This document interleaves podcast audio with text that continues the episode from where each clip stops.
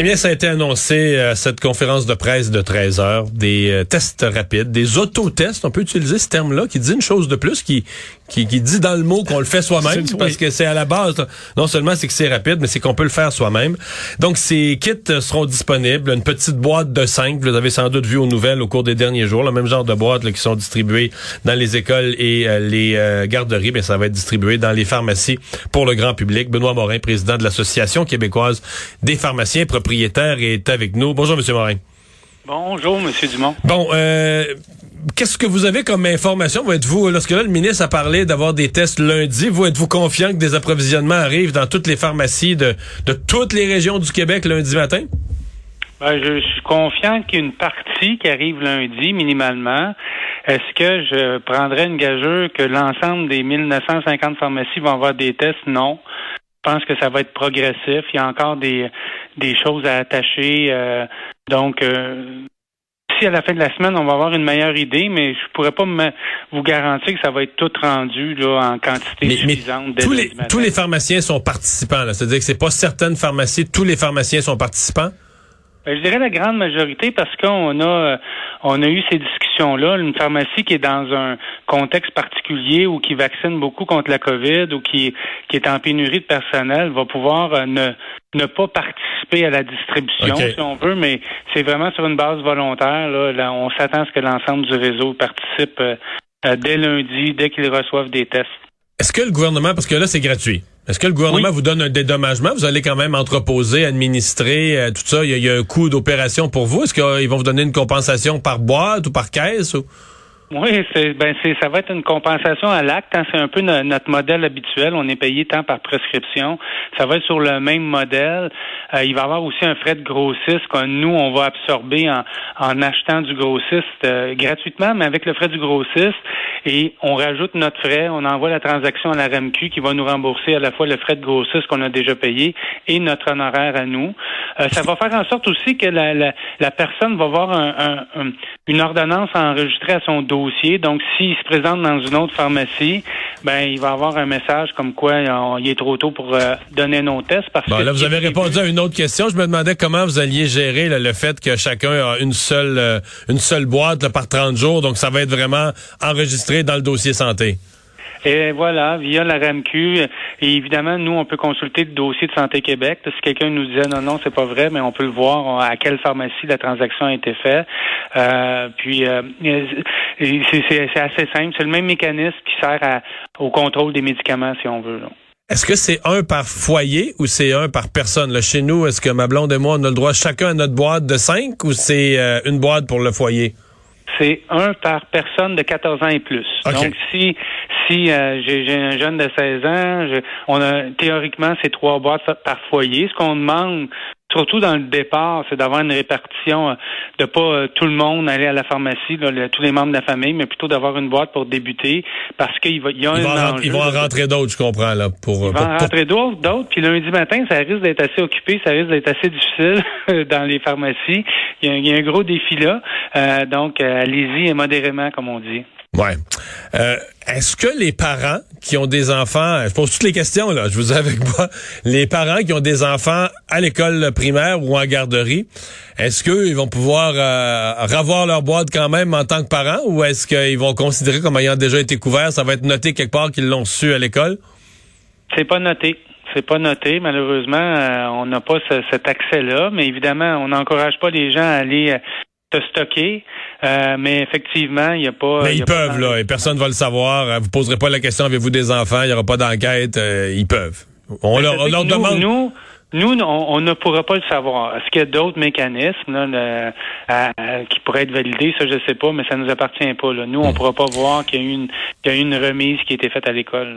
Est-ce que vous allez l'expliquer euh, un petit peu aux gens quoi faire? Est-ce que c'est parce que je comprends qu'il va y avoir des vidéos, j'ai vu, il y a plein de YouTube, il y en a euh, à profusion, puis le gouvernement va en fournir d'autres, des petites vidéos, c'est quand même assez simple, mais est-ce que, est-ce que le pharmacien va fournir à nouveau des explications aux gens?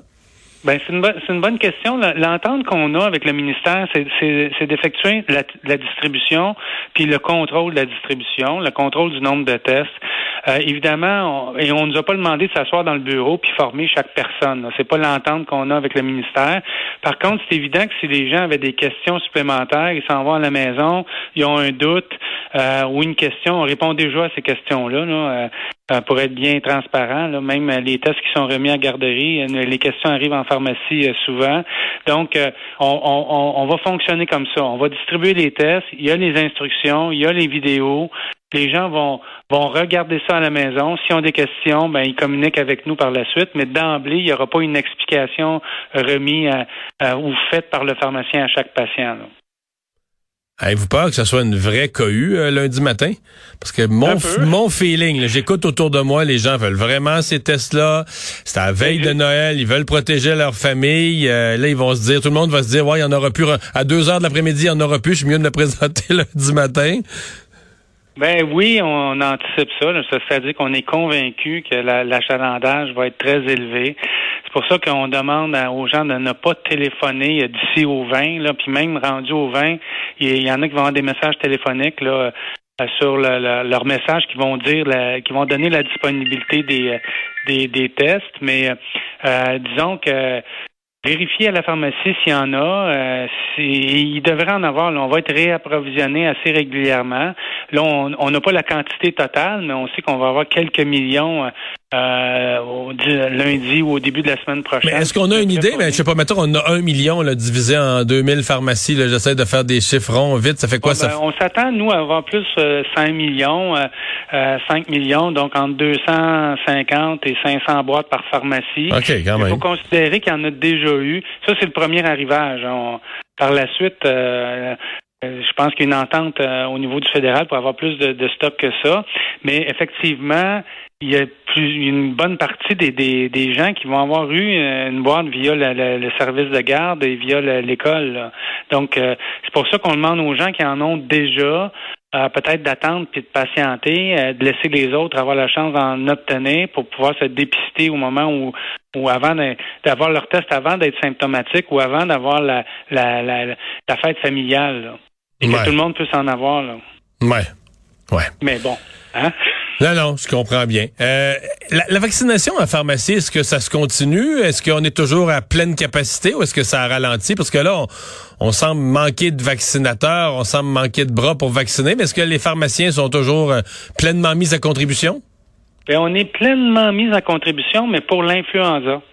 C'est-à-dire qu'on est rendu, euh, j'ai pas les derniers chiffres, là, mais on a vacciné autour de 450 000 personnes pour l'influenza et on est toujours dans la campagne d'influenza. Donc, vous avez un peu libéré le réseau de cette campagne-là pour qu'il se concentre sur la COVID, ce qui revient jusqu'à ben, certains points au même. Là.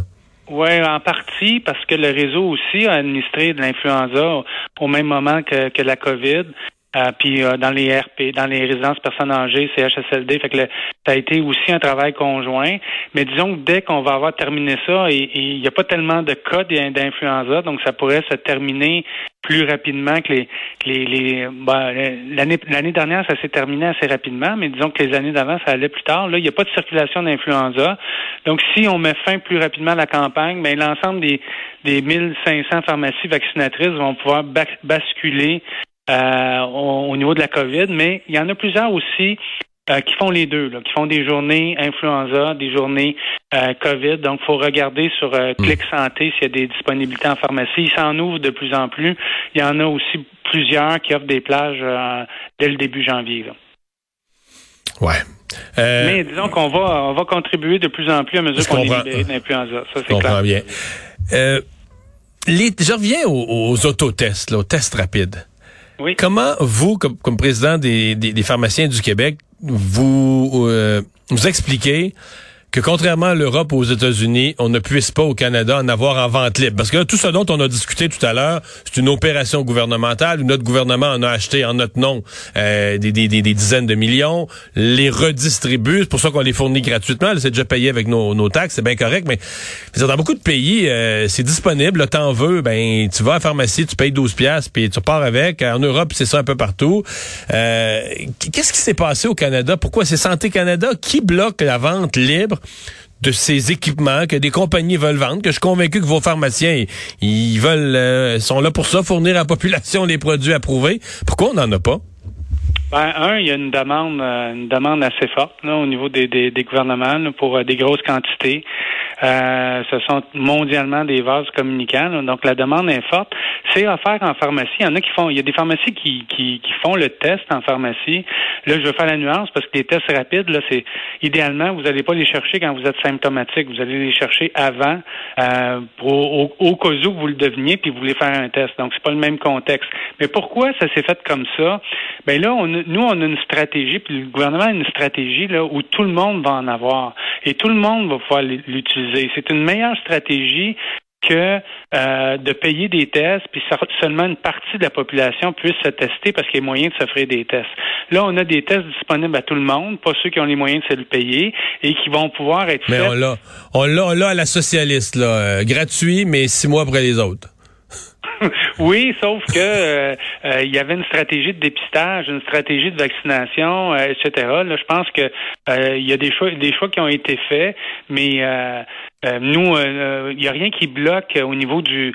Des, si on avait eu accès à des tests rapides en pharmacie, on les aurait vendus. Non, je comprends très bien. Mais on n'a pas eu d'accès, puis il n'y a pas eu de gouvernement qui ont bloqué ça. C'est que moi, j'avais euh, les seules options que, que j'avais, c'est d'avoir des boîtes de 25 ou de 50 tests qui n'étaient pas prêtes à être vendues au public. il y en avait disponibles sur Internet, mais sans garantie de la chaîne de transport. donc, il n'y avait pas d'accès des fournisseurs comme tels. C'était des accès à plus gros volume pour les compagnies, etc. Mais pour mais j'ai pas eu cet accès-là. Si les pharmacies du Québec avaient, eu accès à ça, il, y en aurait eu sur les tablettes, puis euh, on aurait vendu à la demande parce que la demande est forte depuis plusieurs mois, effectivement. Mais la stratégie gouvernementale qui qui qui gère euh, l'autre partie, qui, le gouvernement qui gère la stratégie euh, COVID, ben là, c'est une autre chose. On parle de, de, remise de tests euh, gratuits. Là. On parle pas de la même stratégie. Non, on parle d'autre chose complètement. Benoît Morin, merci beaucoup d'avoir été là. Merci. Au revoir.